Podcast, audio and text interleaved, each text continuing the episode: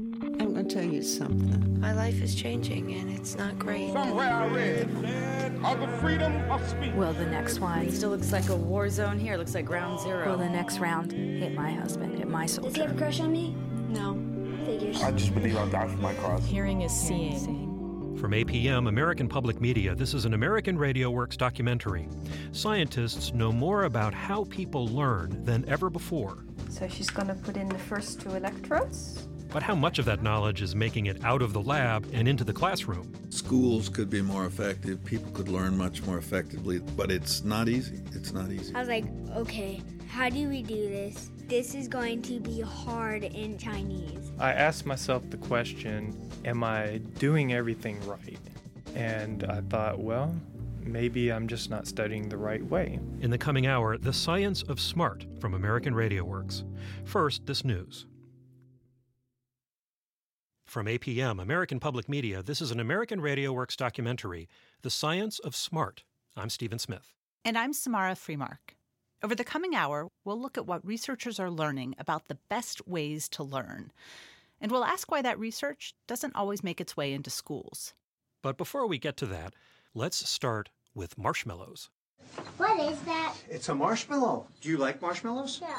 Back in the late 60s, a Stanford psychologist named Walter Mischel got interested in the idea of delayed gratification in children. So Mischel rounded up a group of preschoolers. One by one, he'd take them into a room and sit them down in front of a single marshmallow. Mischel told the kids that they had a choice. They could eat the marshmallow now, or they could wait 15 minutes and get a second marshmallow. Now, this experiment has been replicated literally hundreds of times since then, by other scientists and news reporters, and just by ordinary parents. On YouTube, if you search marshmallow test, you'll find tons of videos taped just in the past couple of years. You can either eat this marshmallow now. I need that marshmallow now. Well, or wait until we come back and you'll get two. I want two. And in these videos, you can see just how hard it is for the kids not to eat the candy right away. They squirm in their chairs. They sing, they stamp their feet, they lean down and blow on the candy, they talk to themselves. Oh, this is so hard not to eat this sweet. And eventually, most of them give in and eat the marshmallow. No, get the sweet. This was exactly what Walter Mischel found decades ago. Of the kids he studied, only about a third were able to hold out for that second marshmallow. But the most fascinating thing about the marshmallow test is what happened to those same kids years later. The kids who could wait to eat the candy, let's call them the delayers, they grew up to have higher SAT scores and more professional success. And when researchers scanned the brains of the original marshmallow kids 40 years later, they found big differences. The delayers seemed to be better at using a part of the brain called the prefrontal cortex, which plays a big role in something called the executive control system. Executive control helps with attention and focus, which might be why the delayers were better at resisting that marshmallow in the first place. All this seems to imply that the executive control system is fixed, that we're stuck with the system we're born with. But marshmallows are not destiny, and it turns out there are things you can do to strengthen executive control. That's what brought me to York University in Toronto, where psychologist Ellen Bialystok is examining the relationship between language and executive control. Bialystok studies how the brains of bilingual people work in comparison to people who speak just one language. When she was starting out in psychology, being bilingual was seen as a disadvantage. There was a profoundly pervasive belief that languages were hard for children, and that if you made a child bilingual, you risked, to quote a textbook of the 1950s, mental retardation. Recent studies show it's just the opposite. Bilingualism can be good for brain development. To understand why, let's assume a person speaks native French and is also fluent in English and uses both languages every day. Maybe French at home. Je sortirai la poubelle, mais c'est à ton tour de faire la vaisselle. And English at work. I'll take out the garbage, but it's your turn to do the dishes. Brain researchers used to think only one language could be active in the brain at a time. If you were bilingual, one language basically switched off while you were using the other one. What we now know through massive amounts of really good research is that both of those languages are always active to some degree. So if I'm speaking English to you, I don't want to use my French, but it's active. So why don't half my sentences come out with French words by accident? I'll take out the garbage, mais c'était ton tour de faire la vaisselle. It doesn't happen. Bilinguals rarely do that. Ellen Bialystok says it's because the executive control system, that network in the brain's frontal lobe right behind the forehead, is busy focusing the mind's attention on English. It's a kind of traffic control system that helps organize and regulate thinking.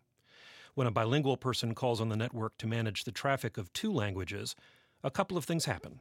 One is that these networks actually get rewired, and you can see in a bilingual brain connections between the front part of the brain and language tasks that don't exist for monolinguals.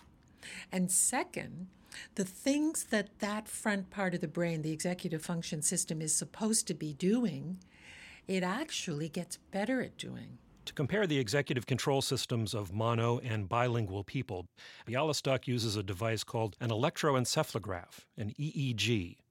It records electrical activity produced by neurons in the brain. So she's going to put in the first two electrodes, and you will not be able to... I decided to check out my own monolingual brain. In the research lab, a technician pulls a tight-fitting cap over my head. There are 66 electrodes embedded in the cap that will detect my brain's electrical signals. This is the moment of truth. Do I actually have brain activity or not? I know everybody makes the same joke, but... Yes, you're definitely not the first one. So I'm sitting in front of a computer monitor in a soundproof room that also has copper shielding around it to keep out any radio waves or electromagnetic interference. Next to me is a box where the wires from the electrodes that are being attached to my head connect, and those go into a computer system. The technician tells me to look at a computer monitor and try to react as quickly as I can to a series of 5 arrows flashing on the screen. I'm supposed to concentrate on the middle arrow. If the arrow points left, I click a mouse with my left hand. If it points right, I click the mouse in my right hand. But the arrows flanking that center arrow will change directions, and I have to try to ignore them. The door is closed behind me, the lights are dimmed, and I'm staring at the screen. Are you ready? I'm ready. Okay, we'll start in 3, 2, 1. The test takes about 13 minutes. When it's done, the computer generates a series of graphs charting the brain waves detected by the electrodes in the cap. It turns out that those of us who speak only one language are slower to react to the middle arrow than bilingual people are. And we use more brain power to concentrate on the middle arrow than bilingual people do. You can see this effect on an fMRI brain scan as well. One of Bialystok's PhD students, Ashley Chung, showed me some scans of subjects that took the same kind of arrow test that I did. So we're looking at scans of brains, right? Mm-hmm. And what those scans show us is relative blood flow. Yes. Right? In the frontal part of the brains of the bilinguals, mm-hmm. It appears that the brain isn't working as hard. Exactly. There's essentially less activation in the frontal areas. It's like a strong person who doesn't grunt when she lifts a 50-pound bag of dog food. According to Ellen Bialystok's research, the executive control system is stronger in bilinguals. Language is such a massively intense experience of daily life. This executive control system is always being used, it's exercised, it's boosted. What's good about executive control? Everything that we do that requires focused attention, ignoring distractors that are trying to compete for attention, manipulating information in our mind, that is all frontal lobe executive function stuff. Bialystok says that means that bilinguals, with their stronger executive control systems, reap actual cognitive benefits. They will be better at multitasking, which is key to functioning in complex environments, better at shifting between tasks. And then when you ask monolinguals and bilinguals to solve a problem, the bilinguals do it better. So being bilingual improves brain performance in the lab, but does being bilingual help people learn better in the real world? The state of Utah is betting yes.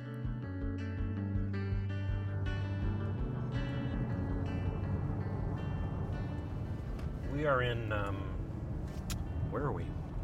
Well, we're in southern Utah. Yeah, we're in southern Utah, driving underneath these red rock bluffs.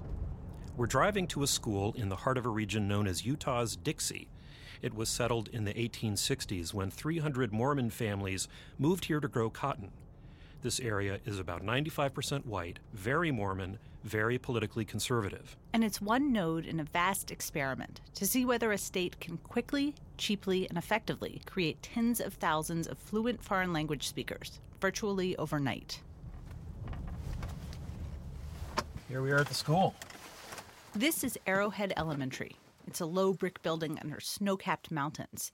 3 years ago, it was a school like any other.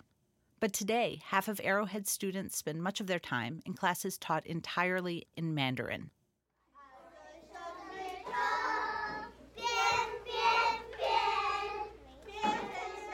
About 30 first graders sit cross-legged in front of teacher Jing Sun, singing and forming shapes with their hands to match the words. A jumping tiger, a little cat.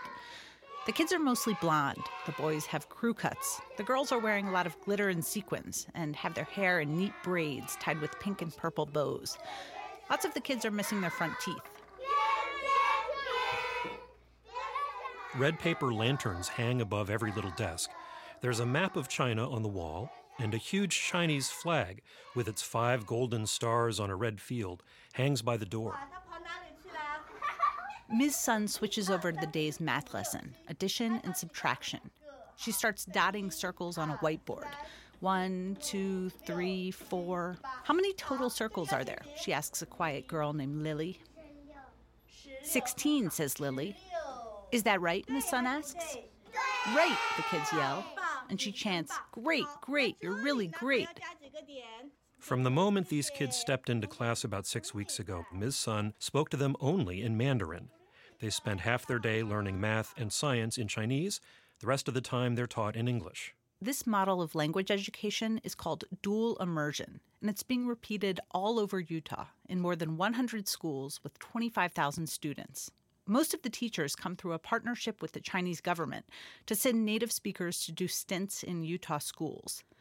Today, there's a wait list and lottery to get into the immersion program at Arrowhead and at most of the state's immersion programs. In a few years, state officials hope to bring immersion education to every school district and every family that wants it in Utah. Come on, man.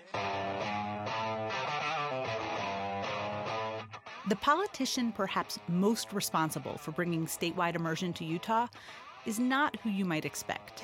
Good morning, Utah. This is Senator Howard Stevenson, and you're listening to Inside Utah Politics, Setting the Record Straight, where we bring you 2 hours of red meat radio as an alternative to those sissy Saturday morning garden shows. Good morning, one and all. Utah State Senator Howard Stevenson is a dyed-in-the-wool conservative with a Saturday morning talk show and a side gig as president of an anti-tax group. For the most part, teachers' unions and education advocates in the state are not fans of his. But Stevenson got interested in language education in 2006 when then-Governor John Huntsman drafted him to carry legislation to bring languages like Portuguese and Chinese to Utah high schools. The idea appealed to Stevenson's pro-business instincts. Language education seemed like a way to give Utah students a leg up in the global marketplace. We can't just hunker down and not recognize that the world is changing around us and we need to connect with that changing world. The original plan was just to give Utah high schoolers a couple of years of language education. Now, this is a pretty standard model. You probably recognize it from when you took a second language in high school. But pretty quickly, Stevenson realized that that plan wasn't going to churn out students capable of making business deals in China. After all, how much do any of us remember from our high school French classes? That's not where we wanted to go. No, we will have fluency. So Stevenson went back to the state Senate. Now he was asking for something much more ambitious, for lawmakers to fund immersion programs in elementary schools all over the state. It wasn't the most intuitive idea. Utah spends less per pupil on education than any other state in the country, so there wasn't a lot of funding to spread around. And Utah is a politically conservative state. But it's also a place that values its Mormon heritage. The Mormon Church sends tens of thousands of missionaries around the world each year. It's not that Utahns are that much more cosmopolitan or or outreaching to the rest of the world. Although I think we are in a way because of the Mormon influence of missionaries and that kind of thing. But I believe that there was a resonance there with legislators realizing, yes, we do need to be culturally competent. Lawmakers agreed to provide a small amount of seed money to schools that switched to an immersion model. Some principals embraced the idea right away, and programs began in a few schools in 2009. But others were skeptical. I said, well, great, okay, and thought to myself, that's really hard. Arrowhead Elementary principal Susan Hera first heard about immersion in 2011.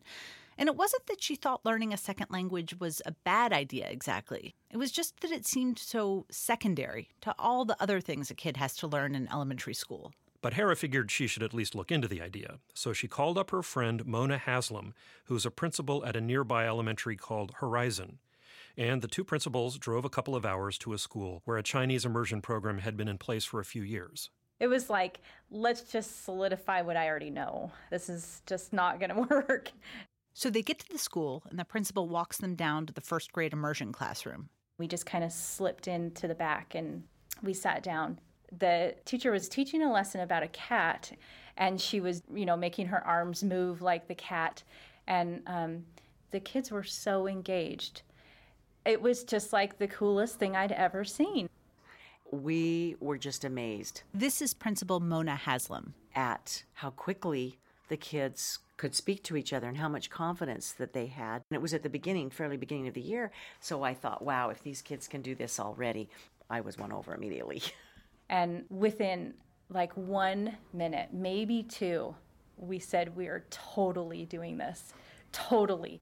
The whole way home, Haslam and Hera plotted how to implement the program in their schools, how to break the news to nervous teachers and parents. Stacy Steiner was one of those parents. She has two boys in first grade at Horizon, Tiger and his stepbrother Justin. And when she heard about immersion, she was leery. She was especially worried about Justin, whose test scores weren't great. And I was a little concerned about him not having the foundation that they get in first grade. And I felt like adding a language to that would be a challenge. And so there was a lot of angst over that at the very beginning. Haslam and Hera expected angst from their students as well. Here's Hera again. We had heard that they'd go through this period of excitement, then crying, then excitement again, and then after Christmas, some crying. And But to Hera's amazement, that didn't happen. It was almost like the kids didn't know that school was supposed to be any different. It was very easy to implement. A lot easier than I had originally thought. But what Hera and Haslam were really worried about were the benchmark tests that Utah elementary schools give students in math and reading. Howard Stevenson had warned administrators about research that showed that immersion students usually take an initial academic hit in their math and reading scores. Stevenson called it the dip. Nationally, we expected that would happen. I mean, how can you spend half of the day in a foreign language and get your math instruction in that foreign language without your math scores suffering? I think everybody was assuming, well, my children are going to suffer academically, but it's worth it. But at Arrowhead and Horizon, the dip never happened. When those first test scores came back, the students in the immersion program actually scored a little higher than their counterparts in the English-only classes. All the teachers came running down the hall. Look at these scores, look at these scores. And you could just see the climate of the whole school raise a little bit because they were thinking, oh, this is going to work. That's been the case for every test since at Arrowhead and Horizon. And it's been this way at immersion programs across Utah. It's hard to tease out exactly why immersion kids would score higher than other children on content tests. One obvious answer is that parents who choose immersion programs are more committed and more involved than other parents. But an increasing body of research suggests that language learning itself can help students achieve. Michael Kiefer is a professor of education at New York University. He studies reading development in bilingual children. And in 2010, he started looking at this massive government data set that followed about 10,000 students from kindergarten through 8th grade. The data is broken down incredibly finely by socioeconomic background, ethnicity, even the number of books kids have in their homes. What Kiefer found when he started crunching the numbers was that there seemed to be real differences in how the bilingual kids learned to read English. So they started out a little bit lower than the monolinguals in kindergarten, but by about first grade they had caught up. And then by eighth grade, they actually were doing quite a bit better. By eighth grade, students who enter kindergarten bilingually are about 9 months ahead in their reading levels compared to monolingual students. Kiefer wondered why he was seeing these improvements. So he went back to the data set. This time, he looked at what teachers said about how well each child paid attention in class. And so what I found was these early bilinguals, in addition to having this advantage for reading, also seemed to have an advantage for attention. Kiefer found that 40% of the bilingual reading comprehension advantage could be attributed to improved attention. To put it more scientifically, the students' executive control systems, the same system that Ellen Bialystok studies in her lab, seemed stronger, and that ability seemed to be making them better readers. Now, Kiefer is careful to say that his work should be taken with a lot of caveats. It's hard to control for everything in a child's life. And Kiefer was also studying a very specific population, kids who were fully bilingual by kindergarten, not kids in immersion programs. But there's other research that looks directly at the impact programs like Utah's can have on students. The Rand Corporation is studying dual language immersion in Portland, Oregon, which runs lotteries for its immersion programs. Rand is comparing Portland students who are randomly assigned to immersion programs to those who applied but didn't get in. Now, this should theoretically control for any differences in family motivation or engagement. And while the study is still underway, researchers are finding that students who won immersion lotteries ended up half a grade ahead in fifth grade reading compared to lottery losers.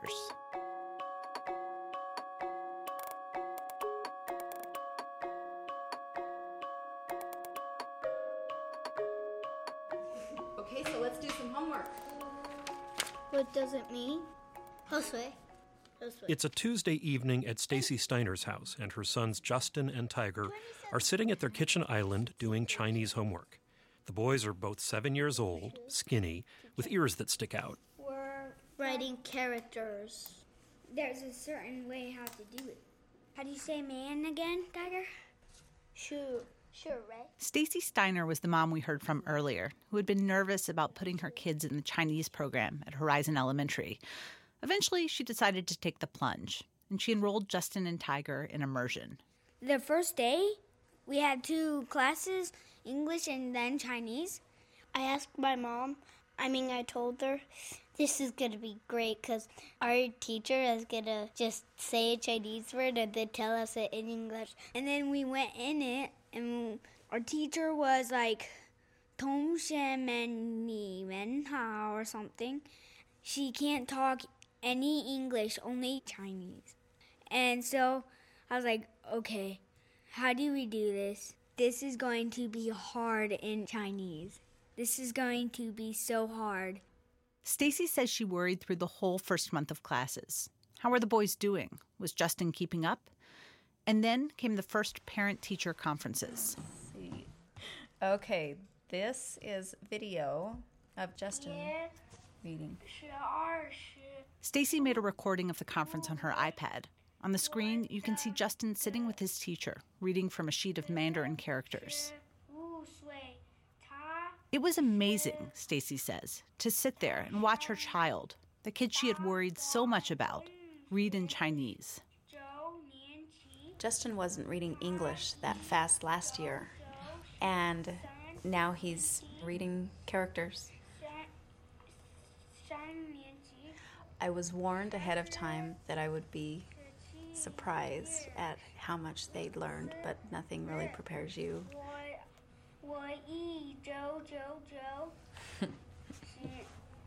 It's fun to watch that. Last year, Justin's test scores were near the bottom of his class. This year, he's making A's. I've always known that Justin is very smart. I just worried that others wouldn't know that he was very smart, or that he wouldn't know that he was very smart. But I don't worry about that anymore. And to watch that and to watch his excitement has been so exciting for me. And it has absolutely broadened my plans for my children. I'm excited. I'm excited to see what they do with it. Maybe they'll wave to me from the top sometime. Hi, Mom. Yeah. Do you guys know that a lot of people think that Chinese is like the hardest language that anyone could learn? Oh. Do you think? Do I think that? I guess I did. I don't. No. I think it's easy. It's just fun. Because whenever I'm done with the Chinese program, I can come home speaking Chinese, and my mom won't even know what I'm saying. Like, bu kai shuo yingwen. Do you know what that means? What does that mean? That means don't talk in English. Haimin bao bao. It's obvious that the quality of education experience is improved immensely for those students who participate in these language programs. This is Utah State Senator Howard Stevenson again. One thing that has been disappointing to me is that it's not available to everybody. We have had some parents who have actually considered suing the state of Utah because their child was not picked in the lottery. So it's frustrating for me to see that it's not scaling more rapidly than it is. We offer more than any other state, but it's still not enough. Stevenson says that from his point of view, immersion education offers more bang for the buck than any education program he's seen before. In Utah, immersion costs the state about $100 per child per year. There are few programs in education that move the needle in any way that cost so little. I mean, usually we're talking millions and millions and millions of dollars to do anything meaningful in education. This is a no-brainer, for lack of a better word. It's a bargain. Other states are also investing in immersion education.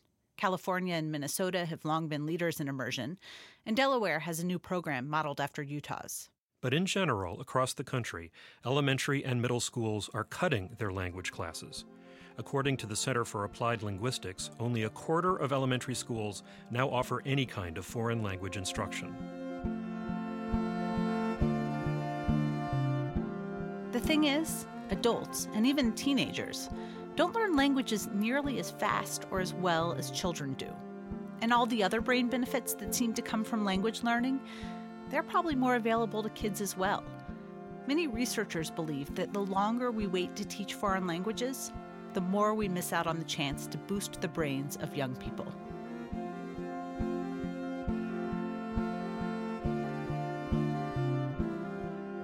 You're listening to an American Radio Works documentary, The Science of Smart. Coming up, we'll meet a medical student who turned to brain science when he started flunking out of school.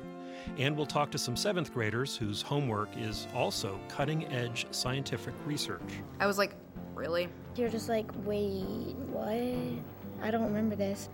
To learn more about languages in the brain and to see photos of Chinese immersion classes in Utah, visit our website, AmericanRadioWorks.org. While you're there, you can download other American Radio Works programs about how people learn and the ways that education is changing. You can also sign up for our weekly education podcast. That's AmericanRadioWorks.org. Support for this program comes from Lumina Foundation, the Spencer Foundation, and the William and Flora Hewlett Foundation. Our program continues in just a moment from APM, American Public Media. From APM, American Public Media, this is an American Radio Works documentary, The Science of Smart. I'm Stephen Smith. And I'm Samara Freemark. All this hour, we're talking about what research says are the best ways to learn. And now, we're turning to memory. Why do we forget so much of what we think we've learned? That's what kept happening to a guy named Michael Young. About 5 years ago, Michael was working as a counselor in a drug abuse clinic in Georgia. I could talk to my patients, I could try to talk them through things, but then I felt like that's all I could do. If anything got more complicated, the doctor had to take over. Michael watched doctors prescribe medications to help patients with withdrawal symptoms. He watched them deal with medical emergencies, and he decided that he wanted to do all that. So he stopped by the nearest university, which was Columbus State, and he asked about pre-med classes. And they kind of laughed at me and said, we don't really have a pre-med department, and people from Columbus State don't go to medical school, But Michael is nothing if not persistent, which you'll hear more about later. Come up with something, he said. So Columbus State kind of jerry-rigged a curriculum for him. You have to have biology 2 to get into medical school. And since they didn't have a biology 2, I ended up taking fishing to meet that requirement. We went out to the river and waded around, and we actually dissected a fish one time. So that's something, I guess. That is something. But it didn't prepare me that well for medical school. Michael finished his improvised pre-med program. He eked out a decent grade on the medical school entrance exam. He started applying to schools. And he was thrilled when he got an acceptance letter from Georgia Regents University in Augusta, which is where I met up with him one day after class. I was ready to go. I got into medical school. I was so happy. Michael's first class was biochem, and it's safe to say he was not prepared. I show up with my little notebook, and I had my little backpack and my little pen, and everybody else has their MacBooks that they're pulling out. The professor comes in, he has the serious look, and he's ready to go. And he doesn't even introduce himself. Just starts writing down all this biochemistry on the board. And I didn't understand anything that was being written on the chalkboard. And I think that right at that moment, I realized this was not going to be an easy thing by any means. Halfway into the semester, they had their first test. And I studied for, I kid you not, from the time I woke up in the morning until the time I went to bed, 16 hours a day of studying. I just read my notes. When I finished, read them again. When I finished, read them again. And I say, okay, I've got this. I memorized it in the book. I know this. You know, I'm just going to do great. Now, this is exactly how a bunch of students study. They read their notes and then reread and then read again. Rereading is by far the most common study strategy for students in higher education. And that's probably because it feels good. Once you've reread a chapter a couple of times, you really feel like you've got it. And in the short term, you do. Research shows that people can remember stuff they just read really well. But it turns out, and we'll get to the why behind this a bit later, that rereading is almost totally ineffective for long-term remembering. Even remembering that has to happen just a day later, which Michael found out on that first biochem test. I get to the test, and I just have no idea. Everything that Michael had been so sure was lodged in his head just vaporized. It was like he hadn't studied at all. They posted it pretty quick, and I remember I checked it in my car in the parking lot. So I ended up getting that score back, and it was a 65. I was terrified. The same thing happened on his next couple of tests, biochem, anatomy. His grades that first semester were terrible. I asked myself the question, am I doing everything right? And I knew that the answer wasn't studying more because there was no way to study more than what I did. And I thought, well, maybe I'm just not studying the right way. So Michael went to his computer and typed in something like, how to improve memory. At first, he got a bunch of silly stuff from people who didn't seem to know what they were talking about. So he started poking around in academic research. And that's how he found this man. I am Roddy Roediger. I study learning and memory. I've been doing it for about 40 years now. Roddy Roediger is a psychology professor at Washington University in St. Louis, and he's obsessed with memory. About 20 years ago, Roediger was running an experiment on how images help people remember things. But as part of the experiment, I had people studying 60 pictures. One group just stared at the pictures for 20 minutes. A second group studied them for most of that time, but was asked to recall the pictures once during the session. The third group studied the 60 pictures, and I tested them 3 times. 7 minutes, they recall what they could, little break. 7 more minutes, take their sheet away, do it again. Another 7 minutes, bored out of their minds. They thought, this is awful. But when he tested the 3 groups on the pictures a week later, there were huge differences in how much they each remembered. The first group, the one that had just studied the whole time, remembered 16 of the 60 pictures. The second group did a little better.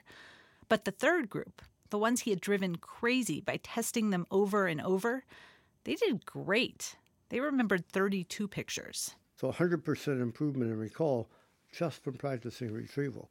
This phenomenon is called the testing effect, or retrieval practice, and it became a major focus of Roediger's work.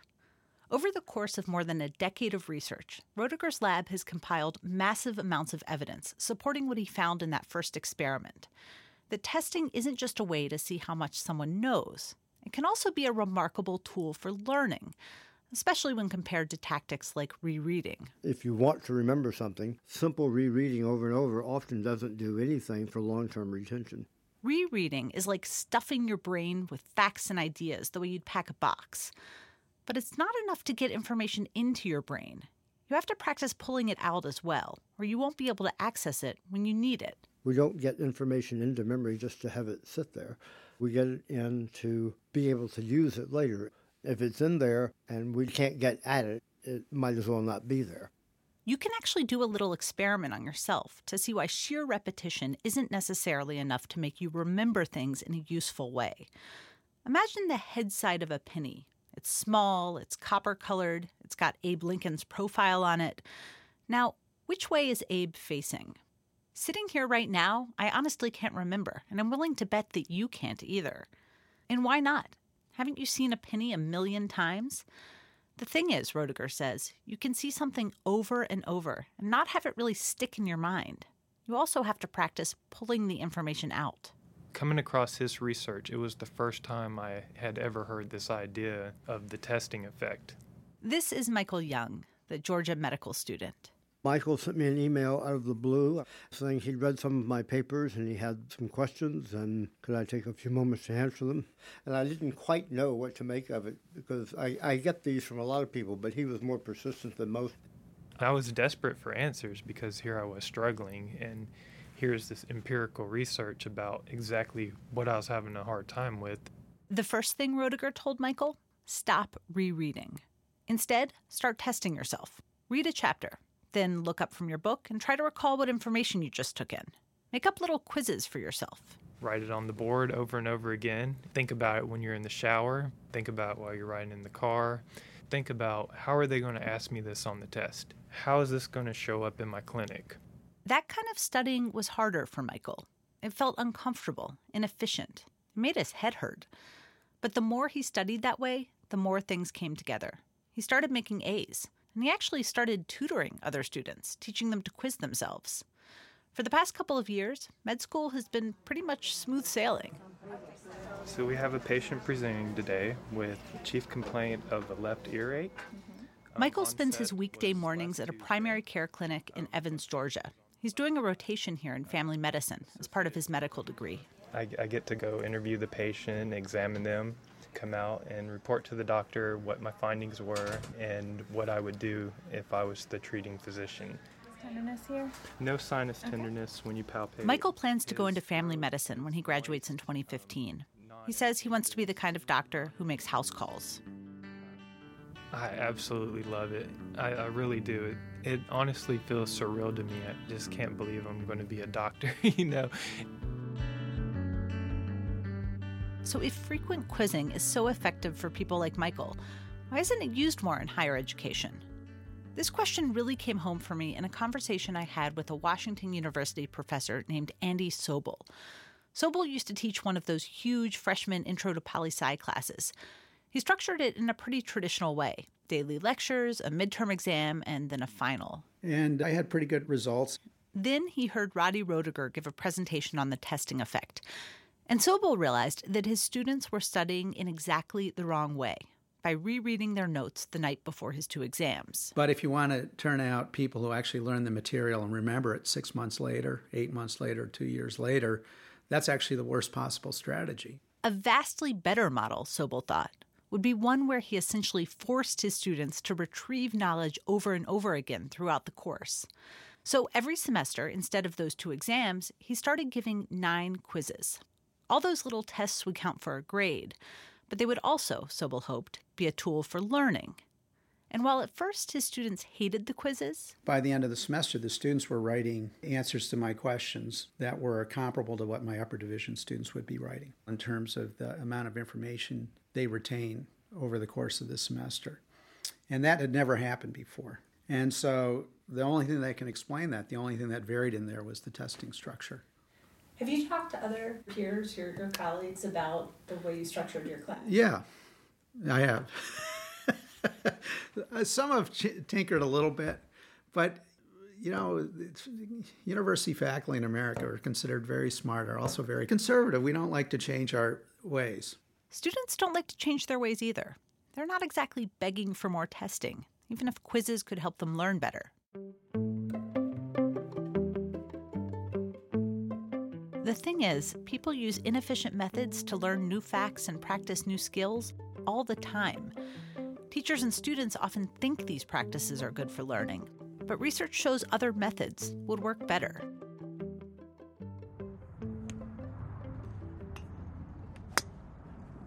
At the Westchester driving range in Los Angeles, a medium-sized bucket of balls costs $7. They spill out of a golf ball vending machine. Loitering by the driving range are three old friends who are also experts on how humans learn. Tim Lee is a kinesiologist at McMaster University in Ontario, Canada. He studies human movement and how people learn with their bodies. So I'm going to try and hit this knockdown shot just over that blue flag there. Well, Lee's shot went a little bit right of the target. Right of that, but I kept it low, which is what I wanted to do. Sitting nearby is Dick Schmidt. He's also a kinesiologist and a retired professor at UCLA. He and Lee wrote one of the leading textbooks on skills acquisition. Golf is not Schmidt's game. Well, I have played. I've played very badly, though. And the third guy here is Bob Bjork. He's a professor of psychology at UCLA. He studies human memory and how people learn. Bjork is a golfer. He looks out across the driving range where people are practicing their shots. Bjork says the way most of these golfers try to improve their game is basically wrong. Golfers tend to practice the same swing with the same club over and over again. That's not how the game is actually played on the golf course. What you need to do is, first of all, aim at different targets, like I might aim at that bullseye over there, hit different distances, switch clubs. This business of practicing the same shot with the same club over and over again is what researchers like Dick Schmidt call blocking. You do the same thing repeatedly as a big block of activity. If you think of learning as stamping something in, repetition is really good for stamping something in. But it's not the best way to learn a new skill. Tim Lee says people who learn a skill through blocking perform well when tested right away, but don't retain the knowledge the way they would if they alternated the skills they were trying to learn. That method is called interleaving. I love the term because I think it actually gets at the process of intermixing practice on one variation of a task with other variations of the task. So on the driving range, you could interleave your practice by using a different club for each shot, or you could mix up the shots that you were making with a given club. What I'm going to do is I'm going to try and hit three different shots with this 5-iron. But is learning how to hit a golf ball like learning an academic subject in school? We'll let Tim Lee interleave his golf shots on the driving range and head over to the UCLA campus. Years ago, Dick Schmidt and Bob Bjork taught a graduate seminar there on the differences between learning motor skills and learning cognitive skills. We ended up really struck with the commonalities. One of those commonalities was the whole question of blocking versus interleaving. If interleaving is better for learning motor skills, will it also be more effective for learning new ideas? So I'm Veronica Yan. I'm a fifth-year graduate student in the Bjork Lab, and we're sitting right now in one of our testing labs. So we have here 5 shiny Mac computers. Veronica Yan is going to run a cognitive performance test on me. This experiment is designed to test whether I will learn better with blocking or with interleaving. My task is to learn the painting styles of a set of visual artists. You will see 6 paintings by each of 12 different artists. Your task is to learn each artist's style.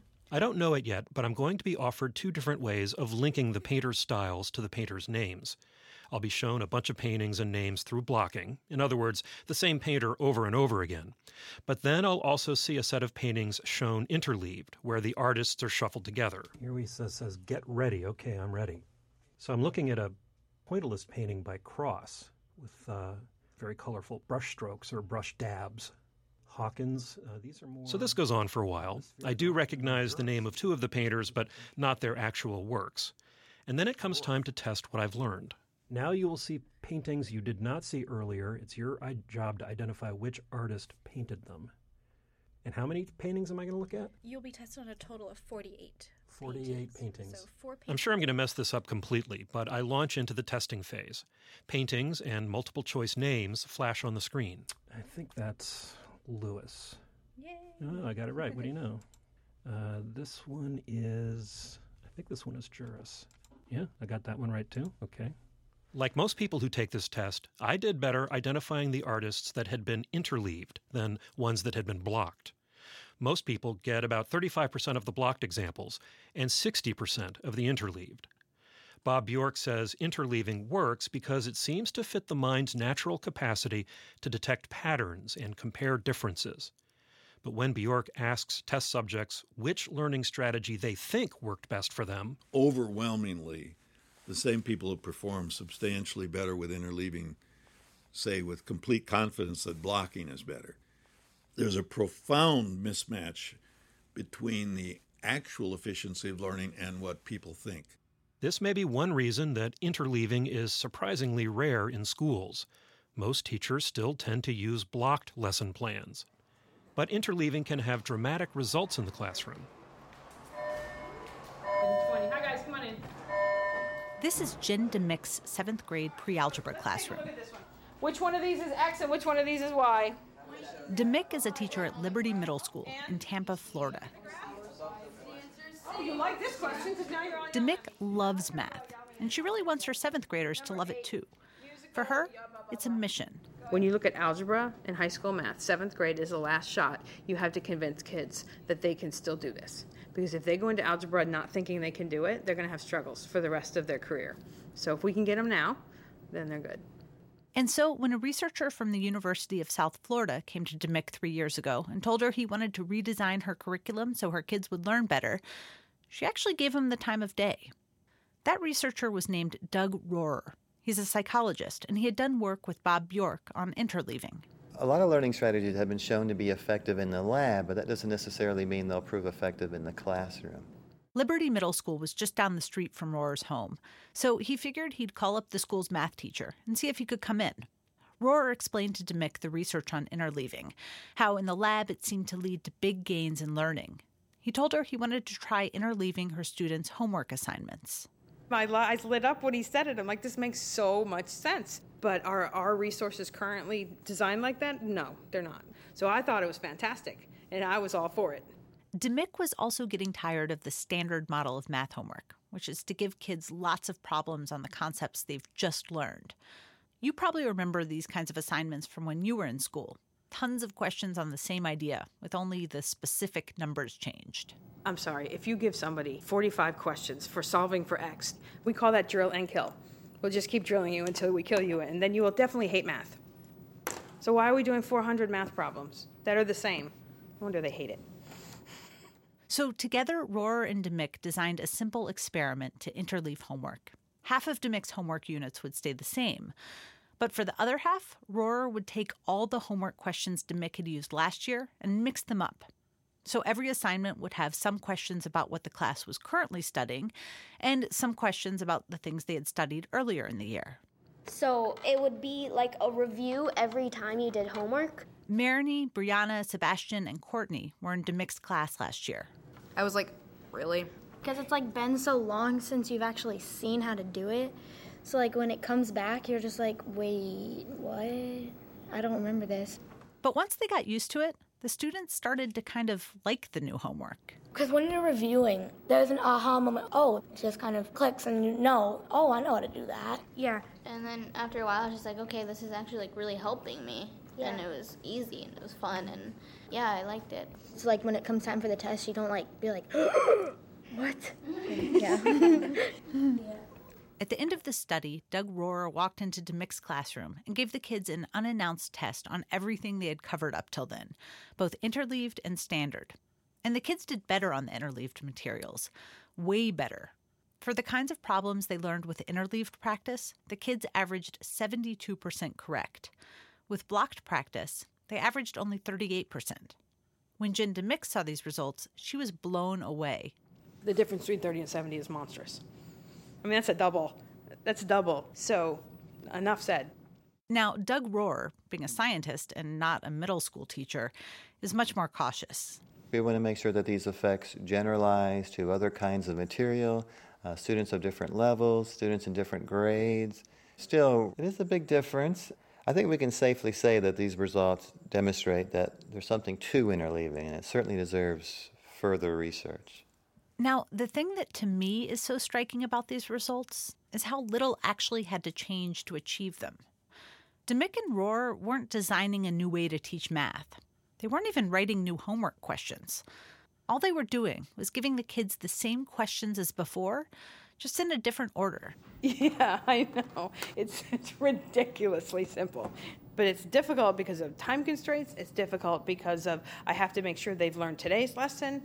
The fear is that if I get away from what I'm doing right now, then they're going to not get enough out of it, which I'm sure is why we go with, I've taught you A, B, and C today. We're going to go home and practice A, B, and C. This is something a lot of teachers and researchers told us. Even when research has really promising results, it's hard to get new methods of teaching into the classroom. I asked psychologist Bob Bjork about that. Is the science of learning finding its way into the practice of learning? I would say slowly, agonizingly, slowly. There's a broad feeling that we could learn better, our kids could learn better, that it's important. And everything we're seeing here suggests that schools could be more effective, people could learn much more effectively than they're learning. Bjork says the problem is that people stick to learning methods that don't actually work very well. Teachers and students are used to those methods, and they don't want to change. So schools don't take advantage of teaching techniques that may have helped save a medical student's career or helped a struggling first grader become a star student. And it's not just a question of learning well in school or on the golf course. Bjork says all of us need to become smarter learners. Almost any job occupation, you have to keep managing some new technology, something. People shift their careers. And so this is a kind of lifelong thing where just knowing how to manage your own learning is very important, but it's not easy. It's not easy.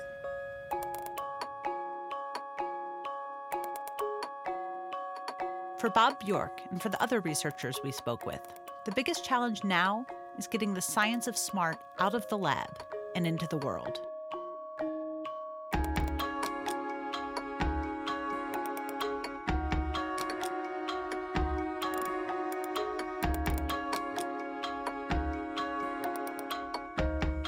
You've been listening to an American Radio Works documentary, The Science of Smart. It was produced by Samara Freemark and me, Stephen Smith. It was edited by Catherine Winter. The web producer is Andy Cruz. The American Radio Works team includes Suzanne Pico, Craig Thorson, Dylan McCoy, Peter Clowney, Lori Stern, Ellen Gettler, and Jennifer Lubke. Special thanks to Conestam Communications. You can see photos of the people you met in this program and find links to the research we talked about, and you can play some brain games at our website, AmericanRadioWorks.org. While you're there, let us know what you think of the program and sign up for our weekly podcast. You can also find us on Facebook at American.RadioWorks and follow us on Twitter at AMRadioWorks. Support for this program comes from Lumina Foundation, the Spencer Foundation, and the William and Flora Hewlett Foundation. This is APM, American Public Media.